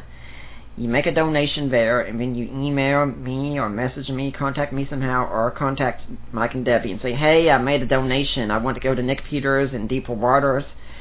They'll make sure we get it, and it will be tax deductible. We do have ebooks for sale that I've written or had a hand in, such as my book, A Creed for the Ages, look at the Apostles' Creed, or ones I've written with J.P. Holdings, such as Defining Inerrancy, or Groundless, or Christian Answers for This Generation's Questions, and even one I've written with an atheist or natural evil. So we've got a lot there, and guys, pay attention especially to this one. You want to get for the lady in your life something special? Well, we've got a link there that you can go to the Premier Jewelry page. My friend Lena Kester is in charge of it. Use the keyword love and go to the store. Buy something for the lady in your life. Then tell me or Lena about it. However much you spent, 25% of that will go to Deeper Waters. Now, it won't go if you don't tell us, just like the donations. But guys, you can get something special for your lady this way and your lady is sure to appreciate it. You can do something to support a great ministry at the same time, or at least I hope it's a great ministry. Um, Dee Dee, do you have a cause you'd like to see people support? You know, I tend not to do that. Um, here's my thing. Uh, I want people to support causes. Mm-hmm. And I'm not going to to put forth. I mean, I, I always am, am, highly in favor of the ones that go like Compassion International and things like that, mm-hmm. where we take our our blessings and um, help out the, the least of these in, in the kingdom. So, uh, but I, I'm more concerned today and uh, with supporting something and, and, and voluntarily giving yourself to something more than just yourself. Mm. So whatever cause that people happen to be particularly passionate about, um, give to it. If you don't have anything, look into something like Compassion International where, you know, there's very few things that you can do in life that are more rewarding, I think, than blessing a child. Mm, hmm Excellent. Well, let's get back then to the uh, look at Matthew 24 with verse 30. Then the sign of the Son of Man will appear in heaven. And then, oh, actually, we should go to verse 29 first. Let that out. Did we? No, oh, no, no, no, I didn't. I didn't. Okay, I got myself confused. Okay, verse Well, we 30. didn't talk about the carcass, but that's okay. Okay, let's, think, let's talk about the carcass a little bit. Then. Okay. I think I think we can all agree that in either scheme there are going to be plenty of carcasses. Um, so it, what what I just think is pretty interesting about that is the fact that it says um, where the carcasses there the eagles will be gathered together, and that the um, ensign that was carried by the the Roman armies was in fact an eagle, and I do see a particular reference there. But I was I was just joking. You know when I was just thinking about when we were talking about the sun and moon being darkened, uh, another parallel with that what's seen as a good thing in the Old Testament is a time where it says the sun would be brightened seven times over. And right. if you take it that way, I think, geez, it's hard enough to drive down the road some days facing the sun. I don't want to think about being seven times brighter. Right. So the the cosmos darkening was was shown as a sign of judgment in the Old Testament, and then all the heavenly bodies being brighter was shown as a sign of blessing. But I can assure you, and I think the global warming folks can assure you, that the sun being seven times more intense would not be a blessing. And I don't care what level sunscreen you have, it's not going to help. Okay, Matthew twenty four thirty. Then the sign of the Son of Man will appear in heaven, and then all the tribes of the earth will mourn, and they will see the Son of Man coming in the clouds of heaven with power and great glory. There's a whole lot there. Where do you want to start? There is a whole lot there, and it builds upon what I had said in verse 29. I mm-hmm. think this is a restatement of a lot of the themes um, stated in verse 39. Um, and I have a somewhat of a translational issue that I, I, I make the argument in, in, in the commentary that the beginning part of that verse, then the Son of Man will appear in heaven, that the best way to understand that is that the sign the sign that the it's a sign that the Son of Man is in heaven. It, it, it's referring to the location of the Son of Man and not the location of an alleged sign. Mm-hmm. Though in fact the smoke of Jerusalem burning did in fact rise to heaven and was a sign in heaven. Um, my understanding of that passage is that the sign will appear that the Son of Man is in heaven, and that sign is the fact that he said he would judge um, the apostates and he in fact did. And, and something I want to make clear here, it, it came out very clearly in Chris's podcast, so I want to sh- be sure I make this here, um, in case someone just listens to this or doesn't bother to read the book. I've been very clear in my terminology to keep saying the apostates, and this is why. Um, this may seem like a little bit of a diversion, but it's important to me. There has been a lot of anti-Semitism in the church, and I think that's a great crime. And some right. people have used some of this judgment passage to, mm-hmm. passages to justify that. Mm-hmm. And I think that's in, absolutely horrific and horrifying and absolutely inexcusable. There was a specific first century generation of people that just happened to be of a Jewish heritage that was the subject of judgment. But it has nothing to do with any kind of inherent ethnic, you know, it, it, I don't know. It's just unfathomable to me that, that, that Christians would hate any ethnic group of people, and I want to make yeah. it absolutely clear, and that's why I keep saying the apostates. Yeah. Um, that in, in in no sense whatsoever should any of my comments ever be interpreted to be against um, people of Semitic origin. So I just wanted to make that absolutely abundantly clear because there have been people in my tradition, the covenant theology position, who have been extraordinarily anti-Semitic and I'm embarrassed by that. So I wanted to make that clear before I went on. Uh, let's uh, t- t- say something about that also because some people say the theology is inherently anti-Semitic because they say what you're doing is replacement theology it's not replacement theology. It's called uh, that's that's a pejorative term. Right. Um, that's okay if people want to use that, but the more I think the more accurate term is something that had been put forth by an. I think it, I cite this article in my endnotes. If I don't, anyone can write me and get it or Google it um, by Reverend Fred Klett called Expansion, Not Replacement. Mm. Um, nobody was replaced in the kingdom. The kingdom is still fully open and in fact has as its bedrock foundation the Jewish people, but it has been expanded to include all people. So this isn't replacement. No one has been replaced. It has simply been expanded to include Gentiles in the blessings mm. that have always belonged to the Jewish people. And I, I could say I'm one of the persuasion, I think you are too, you can correct me if I'm wrong, that the nation of Israel coming today doesn't have a fulfillment of prophecy in it whatsoever. But that doesn't mean that you don't care about the Jewish people and that you can't support the nation of Israel for whatever reasons. that gets into politics, doesn't it? I do not believe that the modern nation of Israel has absolute. It doesn't have anything at all to do with um, with uh, prophecy. That is mm. indeed my position. And if someone wishes to support Israel, in my personal view, it should be for whatever reason they decide to support right. any other country, like Italy or Russia or, you know, Scandinavia, mm. whatever. I'm probably showing my geographical ignorance here, but um, I happen, yeah. So no, I do not think it has anything to do with prophecy, and in fact, Christians are persecuted in Israel, and I think our um, position of trying to say Israel can do no wrong is as wrong-headed as saying America could do no wrong. Um, both countries can and do do wrong, and we shouldn't be supporting either one, no matter where we were born, unconditionally. Mm-hmm. I, I, hope that was, wasn't just now taken. I went from being a potential anti-Semitic person, which I dispelled, to now being an anti-American, which I also am not. I'm just saying that as Christians, our loyalty is to the kingdom of heaven and not to any particular um, earthly kingdom or earthly nation, be it the one we were born in or one that we think has some kind of special prominence in the, in, in the Bible. But Here's something else from verse 30. What about the tribes of the earth were mourned? Did that take place? Well, the tribes of the earth, I do believe, is referring to the the the tribes of Israel, and they did indeed mourn mm-hmm. because the um the their their whole way of life was being destroyed. They they indeed did mourn.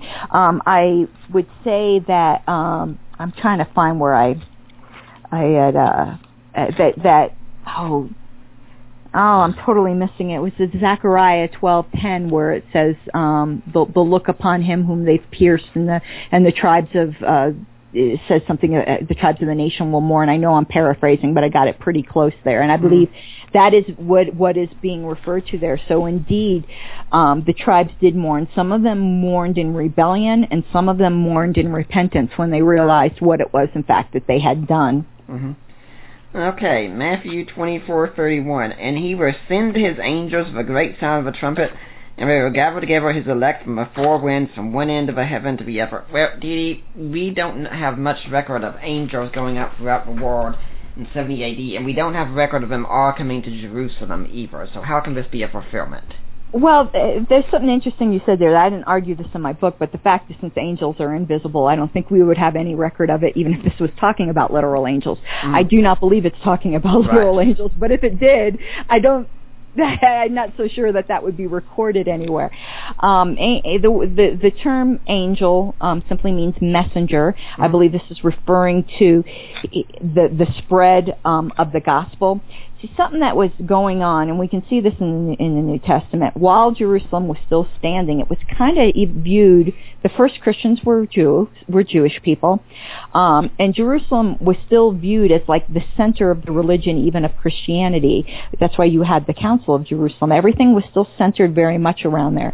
The destruction of the, of the Jerusalem freed this, it made Christianity centerless and so his messengers were just by necessity scattered forth from Jerusalem to gather all people into the kingdom, and I believe that is what's being referred to there. Um, we are the new Jerusalem, the heavenly Jerusalem. Um, was that Galatians? And his messengers, the go- the proclaimers of the gospel, are being gathered into that heavenly Jerusalem, mm-hmm. even now.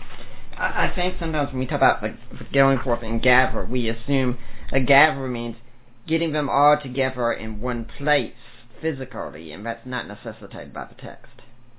No, I, I no, and I think, um, but I, I, I would, I would have a hard time imagining that Christians would have a um, a big problem with the idea that we're gathered into one body, even mm. though literally we're not fused together as one literal body.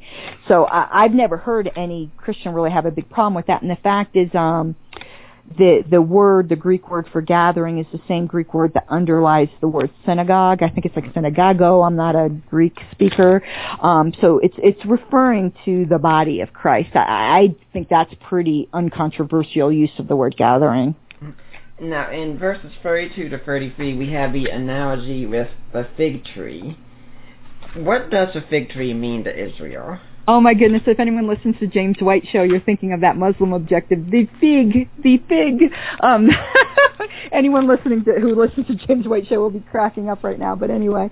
Um, the fig tree is, was, was used earlier as a symbol of the earthly nation of Israel. Um, but oh god, I'm I'm going off track here because I'm still thinking of that Muslim objection. Okay, it says, learn this parable from the fig tree when its branch is already tender and puts forth leaves. You'll know that summer is near. So when you see all these things, know that it's near and at the doors. While um, the fig tree can be used as a symbol of the nation of Israel, so can the olive tree. And so some people will say that this means that when Israel has become a nation, that's the sign that this will will uh, be about to to come near. But the fact is, Jesus earlier cursed the fig tree. So if if that's this if this passage is meant for it to be the symbol of Israel, you have a conflict between those two passages. So in this case, I think going to Luke once again um, makes it clear. Luke says, "Look at the fig tree and all the trees." When they are budding, see for yourself, know that summer is near. I don't think anything more can be made of this passage other than an agricultural allusion that just like when you see the trees blooming, you know that summer is near. I don't think there's any other application to be made mm-hmm. more than that. So when you see all these signs coming together and happening, know that the destruction of Jerusalem is near. Okay, now we get to the linchpin verse in this passage here. And I think Thomas Ice, a futurist scholar, has said, when you debate a preterist, you can expect this verse to be quoted eight dozen times during the debate. And that's that, I tell you, this generation will not pass away until all these things take place. Now, this is the one that really sets the time frame and gives the test for Jesus, isn't it? It it it, it does.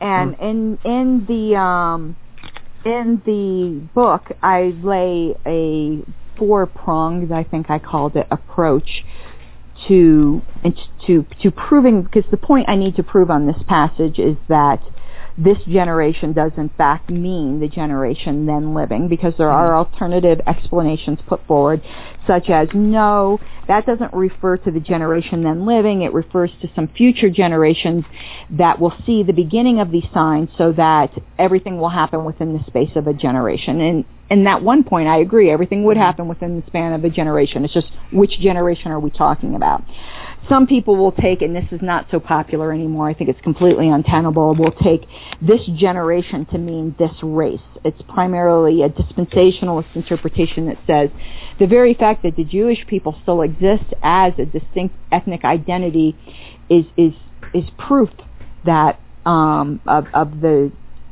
divine intervention here, though there's been a lot of groups that still exist as distinct ethnic identities, um, and I think ethnic identities within a Christian context is completely nonsensical. Um, I don't believe as Christians we're supposed to be recognizing ethnic identities.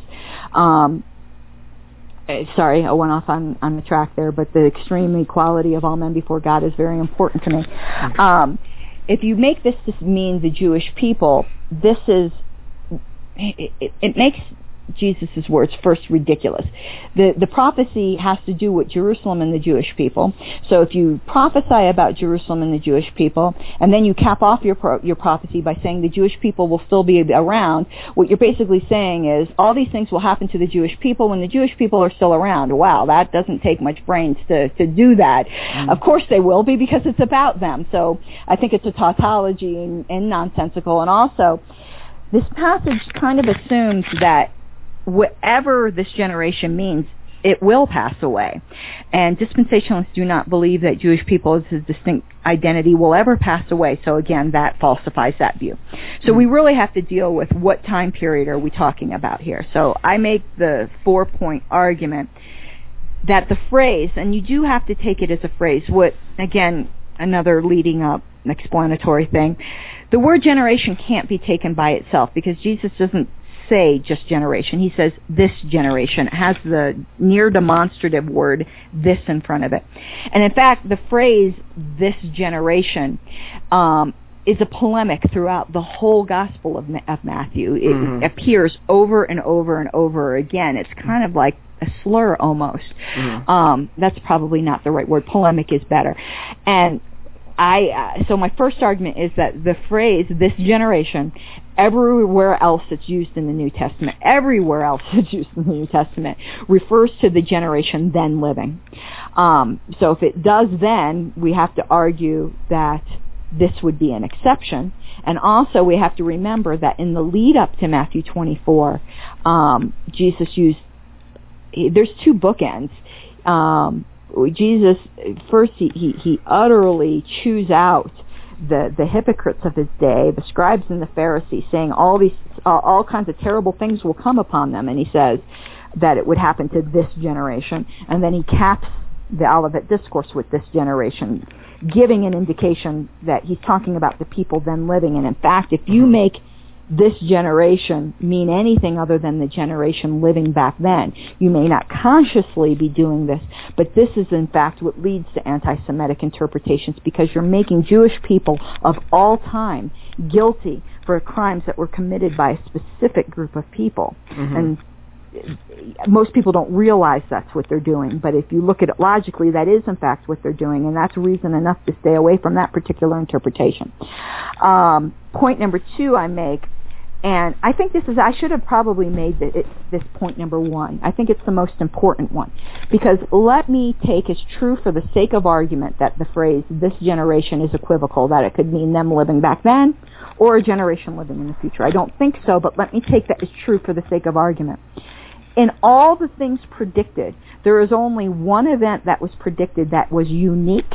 And because it was unique, it's unrepeatable. Once it happens once, it can't happen again. And that's the destruction of the temple that was then standing. You can only destroy the temple that then existed once. And if Mhm. everything was to happen within a generation span of the destruction of the temple, that happened in the first century. Therefore, the this generation is the first century generation. I think that is absolutely indisputable. I don't think that point can be overcome. So the way I worded it in the book was the destruction of the temple then standing in AD 70 limits the fulfillment of the rest of the passage to the same time frame. I should have made that point number one in hindsight. Um, point number three I made was that the other near temporal indicators in the gospel support the fact that this generation has to be the first century, uh, century. And I specifically pointed to Matthew 16, 27 through 28, which is the, um, where uh, Jesus says there are some standing here who will not taste death until they see the Son of Man coming in his kingdom. I'm sorry, there is no other way to interpret. Some of you guys standing here aren't going to die until you see something happening as meaning the people that were standing there. And if you look at the wording of that with the way Luke words the Olivet Discourse, it as the kingdom coming. I think it makes it absolutely indisputable, and I get into that in a lot more detail in my book. And the other passage And- I raise, I'm sorry, Yeah, I'm people- going on a tear right now. Yeah, some people look at that though and say, well, that's referring to the transfiguration, but I look at that and say, that's hardly a, pro- a predicament, prediction, even the first century world to say, some of you are still going to be alive six days from now. See, I'm going to make a prediction right now, Nick, and you can prove that I'm just I'm a prophet on par with Jesus. There are some people listening to this podcast that won't be dead in six days. Wow. I know, isn't it amazing? My prophetic abilities. I'm sorry, I have a I have the gift of sarcasm. Um, and Matthew 10:23 is the other passage I bring up in which Jesus sends out his disciples and say it says you won't finish going through the cities of Israel until the Son of Man comes. Me and and that's not that large of a geographic uh, region to thoroughly evangelize. And he's saying you won't you won't finish this. So you, it's urgent. You need to do it now. You know time is of the essence. So i think those those other near temporal indicators in the same gospel matthew of course there are others. I mean you look at Re- uh, revelation and just read chapter 1 in revelation. The time is near. The time is at hand. I mean this is what i say to futurists God pretty much exhausted the Greek language in coming up with terms to mean that something was going to happen back then and you guys still say it didn't? How else could he have said it? You pretty much ruled it all out. I remember, in fact, listening to some of Left Behind on audio, and I wasn't able to get through it all, not because the theology is bad, but I thought the writing was just bad. Oh, the writing But- is so bad. It's, but- it's been so bad that it's become funny. But it's got that scene where Ray Steele goes back to his house after the rapture takes place, and he opens his Bible, and somehow he winds up at the very end and says, "Behold, I'm coming soon." And it's- that's when, like Ray knew immediately that "soon" could obviously not meant what Yeah. he thought it meant by "soon." I just don't. Oh, it baffles the mind. And then the the the, the fourth point, uh, which we got into actually a lot here, as I said, the context of the Olivet Discourse is clearly first century Judea, not the end of the world. Um, again, you could flee to the mountains. You don't want to be pregnant. You don't want to be traveling on the Sabbath. We didn't bring this up, but it says you know those on the rooftops shouldn't come down. Right. That was a distinct um, shouldn't come down to gather the things. Obviously, they would need to come down because you can't really flee from your rooftop unless you're going to fly. Unless you're Um, Superman. yeah, or uh, yeah, never mind. I was going to make some other reference that probably would have been irreverent. Um, I, I, you know, today most of us are not living on our rooftops. That that was really a feature that is um, appropriate to first century Judea. So between those four points, I think it is pretty irrefutable that um, this generation referred to there is, um, in fact, uh, the fir- first century first century Judea, and and I just love Tommy Ice's little quote because it is true. If you if you debate with a preterist, you will you will hear the phrase. Um, this generation more times than you would care to. And I always slip in my libertarian joke here too. You'd make it similar to if you talk to a libertarian for any extended time, you'll hear the phrase non-aggression principle about as many times as you'll hear the phrase this generation from a preterist. Yeah, let, let's talk about something else along these lines also. And uh, people, please don't take me literally on this one, but you delivered a bomb on the Unbelievable podcast long these oh, Well, that's the way I worded it. I said I, I delivered a bomb. Yes. Tell us what happened and why it's such a bomb. Oh, I mean, Nick, you are now challenging my my memory. Okay, it was on Daniel nine. Right. Oh, and he would. I, I was asking him about. It was the Dan. This is going to get into the weeds a little bit. Some some listeners will not be able to follow this if they're not as heavily into prophecy as you and I are. But you got the seventy weeks of Daniel and the um the futurists or the dispensationalists more accurately they put this gap in between the 69th and the 70th week, which is nowhere at all to be found in the text. And in Yeah, fact, and, if you could just Edie, I'm gonna Yeah. pause you for a little bit here, just so people can know what we're. What's being talked about, Unbelievable, is a debate show done in the UK of Justin Brierley. Excellent show, and you were on there talking with someone who was either a non-Christian or leaving the fold and a dispensational pastor about this passage. yes, Yeah. um, Terry Boyle, I believe was his name. I think so. Yeah, from Grace to You out there. And so they, they, they, they put this gap in between the 69th and the 70th week. And this gap is allegedly the period of time we're in right now. And the 70th week will start at the there's various interpretations. I'm just Mhm. going to give the most common at, at the beginning of the Great Tribulation, um, some seven-year period in the future. And nobody just don't jump on me with the whole pre and mid and all that. I understand there are some differences. So I asked him and this is a very common dispensational interpretation. I asked him when the 69th week ended, and we're now in this mystery period, um, in, in which everything that happens has absolutely nothing to do with the Jewish people. By the way, that's the dispensational. This is the time of the Gentiles. So I asked him when the 69th week ended, and he said it ended at the triumphal entry. And I said, interesting. I go, so that puts the cross of Christ in the gap? And there was utter silence. And he was like, what did he say? Of course it's in there. I mean, it's in there. It's somewhere in there. And I'm like, he goes, because it ha- he, he stumbled over himself. I said, so basically what you're saying is wherever you go, there you are. I mean, you, you just made no sense. You made the most important event of history be in this unpredicted, mystery, invisible time period. The whole Old Testament is about Jesus, and you just made him completely irrelevant. hmm And I know I completely abandoned that interpretation of the 70th week's prophecy when I realized how absolutely blasphemous that interpretation is. There's another, and, but most people who do that don't realize it. Once it's pointed out to them, they stumble like he did. And it's amazing to me that a pastor, it never occurred to them before. Um, but the other thing that the 70th week prophecy does that's blasphemous, and you and I may not agree here, feel free to challenge me, is I don't believe the Antichrist is anywhere mentioned in that passage. no Actually, matter I was about to state that same Okay. thing. Yeah, no matter who you make it out to be, Nero or whatever you want to do, or somebody in the future, the Antichrist mm-hmm. is not mentioned in that passage. The, the, only he that is in that passage is Jesus. And mm-hmm. what the dispensational pa- uh, interpretation does is turn a verse that's talking about Jesus into a verse that's talking about the Antichrist. Mm-hmm. And I'm like, oh my goodness. They don't realize they're doing that.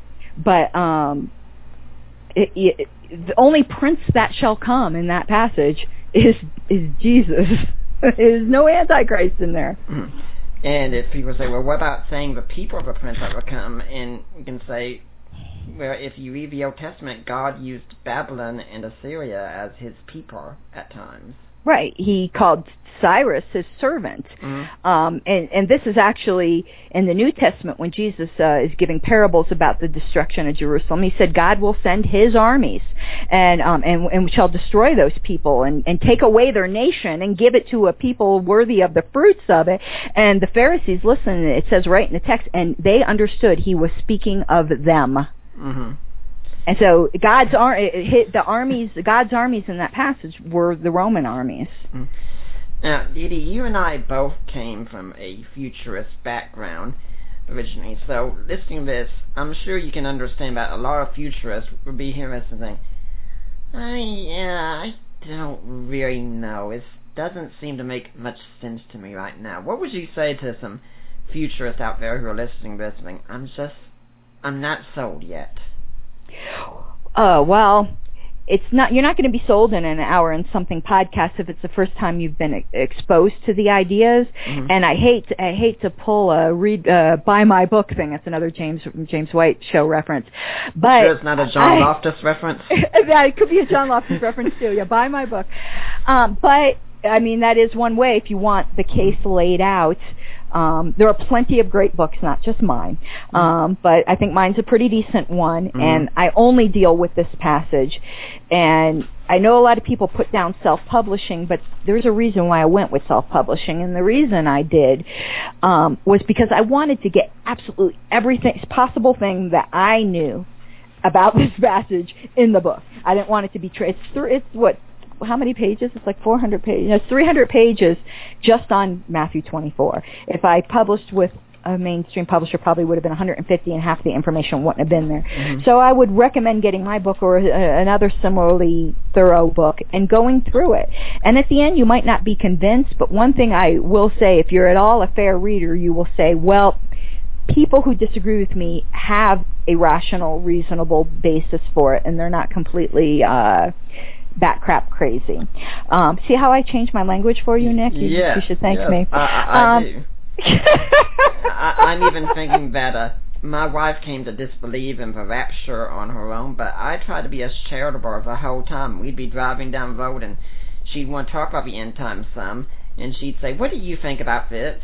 And I'd tell her what I thought from my preterist perspective, and then she'd say, what do you think someone from my position would say? And I tried to give the best answer I could think of. I wasn't going to say, well, geez, I'm going to make up the most stupid answer I can so I can convince her of my viewpoint. No, I'm going to make the best answer that I can and let her investigate on her own. Well, another thing I would say is this is a cumulative case, mm-hmm. and anybody who would say that any of their particular theological views are completely airtight and do not have any weak corners um, are fooling themselves. Right. Um, so there are stronger futurist arguments and weaker ones, and mm-hmm. there are stronger preterist arguments and weaker ones. But I, I really do think, and again, obviously because I've become convinced, I obviously think it's convincing that the cumulative case is really overwhelming. Mm-hmm. And one another feature I'll, I'll tout in my book just because uh, let me explain something about my book and something about me which can sound terrible but in a way this will yeah it probably is a bit terrible for a christian to say i really don't do very many things for other people i'm extraordinarily selfish so i wrote this book for myself mm-hmm. and um because of that it has a lot of features that I like, but because I did that and did it for myself, I really don't care about making money. I didn't write it to make money. I will never make back the amount of money it put I had to put into it to self-publish it. But it'll have features in it that I think other people will find useful. A has what nearly well no has more than 400 footnotes. 440. So, yeah, so anything that I reference, I gave you where I got it from. So you can go back if you want to chase a particular trail itself, see where I got my ideas from. And it has an extensive scripture reference that took me like four months to put together with a couple friends. So any verse you have a question on, be it in Matthew 24 or you, or even uh, some of the references, the Old Testament or New Testament references, take the scripture, scripture reference and go to that particular page. The book could be read cover to cover. Um, I anyone who does that, God bless them. I get tired of hearing myself write or talk after Well, I about hope I get blessed. Yeah, 50 pages. I'm just like, shut up. Um, but you can use you can read it cover to cover. Plenty of people have, or you can just go to a particular verse. I tried to make the arguments kind of stand alone Mm. um, that will help you. So if someone is not convinced but they're intrigued, I would highly recommend getting the book um, because it's so large. It is somewhat pricey. I will say that for for a theology book. I think it's twenty twenty nine for the 2067 right now. yeah, um, and, and that's cheaper than at Xulon. Xulon is 22 and something, so I recommend getting it through Amazon. The Kindle version is only 10 bucks, but it doesn't have the scripture index. Mhm. So depending upon how you want to use it, depend upon whether you want the Kindle version. I love scripture indexes. So Mhm. I don't get books without scripture indexes. But then again, the Kindle version is only 10 bucks, so that's a bargain. Um, so that's definitely what what I would recommend if you're intrigued but not yet convinced. And is the uh, Preterist podcast or the shows of that still on iTunes? Um, no, I don't do any of that anymore. Uh, other people, but because it was it was published under Creative Commons, so anyone attribution required, so that anyone who wanted to was able to repost it. So I think they're all on YouTube from other people taking it. Mm-hmm. Because again, I never did this for money or glory or fame, which is a good thing since I've got none of that. but um, so they are still available. I think they're also on the Preterist Global site, but I Mhm. don't still personally put them out. I am. Considering maybe in the future doing kind of a audio books version of this book. Hmm. Um, I haven't I haven't decided yet. It depends upon what future um, projects hold because as you know, I pretty much well, I don't want to say semi because right now it's pretty total. When I say semi, I mean maybe not permanent, but right now I pretty much retired from theology debate and a lot of online theology stuff. Whether Hmm. I'll get back into it again in the future, I never say never, but right now I don't so much. hmm Well, if anyone can find episodes of a Preterist podcast out there, it is a wonderful resource to go to, and we go into so much more depth than we were able to go to in this short time frame. When the book goes into more depth than the podcast, uh, Chris Mm. had asked me on his show, someone who faithfully listened to all the podcasts and read the online working draft of this book, why should they get the book? And I would say that in the editing process, more information got added. Some arguments that didn't make any sense when I went back through it with a more critical eye were refined. So the book is significantly different in some parts than um, the draft version that was available for free online and um, the podcast, particularly when I got to, I, I got much more in the book into the verses following Matthew 24:34. Mm-hmm. Um, and I have four appendices, or is it five, um, in the book that I included, five appendices I included that obviously weren't in the online draft version, and they're, Mhm. I think they're pretty helpful. Yeah, there's five of them. Yeah, there are. And for all interested, Chris Date's show we're talking about is Theopologetics podcast, and I do recommend you check it out. But for now, we've only got a few minutes left, so um, Dee, do you have a, a uh, blog or website or any way people can get in touch with you directly if they want to find out more about your position here? Okay, um, and I, I, you'll you'll recall I put this in the intro to the book as well. Um, I there there is a page for the book um, on Facebook, and there's also um, an author page for me um, on the book, and I have my personal Facebook account. And anyone in the world can, unless you're well, I don't want to say anyone in the world, unless you're like some kind of really strange, complete creeper. Um, I, I welcome being Facebook friends, but fair warning, I, I don't really discuss this position. I've said everything I wanted to say in the book. I don't mind clarifying things, but I don't debate this. If someone reads this book and isn't convinced, there's not a thing in the world I can do to convince them. Um, I don't do the theology debate thing anymore, as you know, and anyone who follows me fair warning, my interest right now is politics, so 99 out of 100 posts will be libertarian political posts. Well, is there uh, any final message you'd like to leave for the audience of Deeper Waters today? You know, Chris had asked me the same thing, and that's always so so difficult for me. Um, uh, and I don't want to say pretty much the same thing I said there. So I, I, I would just say that on this particular topic, to tie it into this topic for in, in, in Bible study and for Christians, and it would apply in any other topic. If there's something you're interested in or that's baffling you, to dig into it for yourself. I don't have any theological training, though I am very proud of the book I wrote, and I think it rivals ones with people who do. So it's kind of like when we started Theology Web, when because uh, we got thrown off another forum, and then people were complaining that they didn't like the way we ran it. So we said, go start your own. We pretty much proved that anyone can do it. Um, I would say the same thing with this study. I pretty much proved that anyone can do it. I'm not the smartest. Uh, smartest tack in the in the office supply drawer and I have no theological training and I was able to produce this. So someone else who maybe have the same maybe they're inkling in the back of their head that maybe they got a theological book in them. I say go for it. You probably do. Mhm. Well, Dee Dee, I'd like to thank you for coming on here and hope we'll see you again sometime. Uh, uh, hopefully, maybe you'll have a political podcast. yeah, who knows what the future holds? Although you know that apologetics is my passion. Yeah, I think Chris is going to have me on one day to talk about anarchy, but we'll see. Mm. Well, I'd like to remind everyone that uh, next week we're going to have Winfried Corduan coming on, talking about his book, In the Beginning God, The Case for Original Monotheism. For now, I am Nick Peters, and I am signing...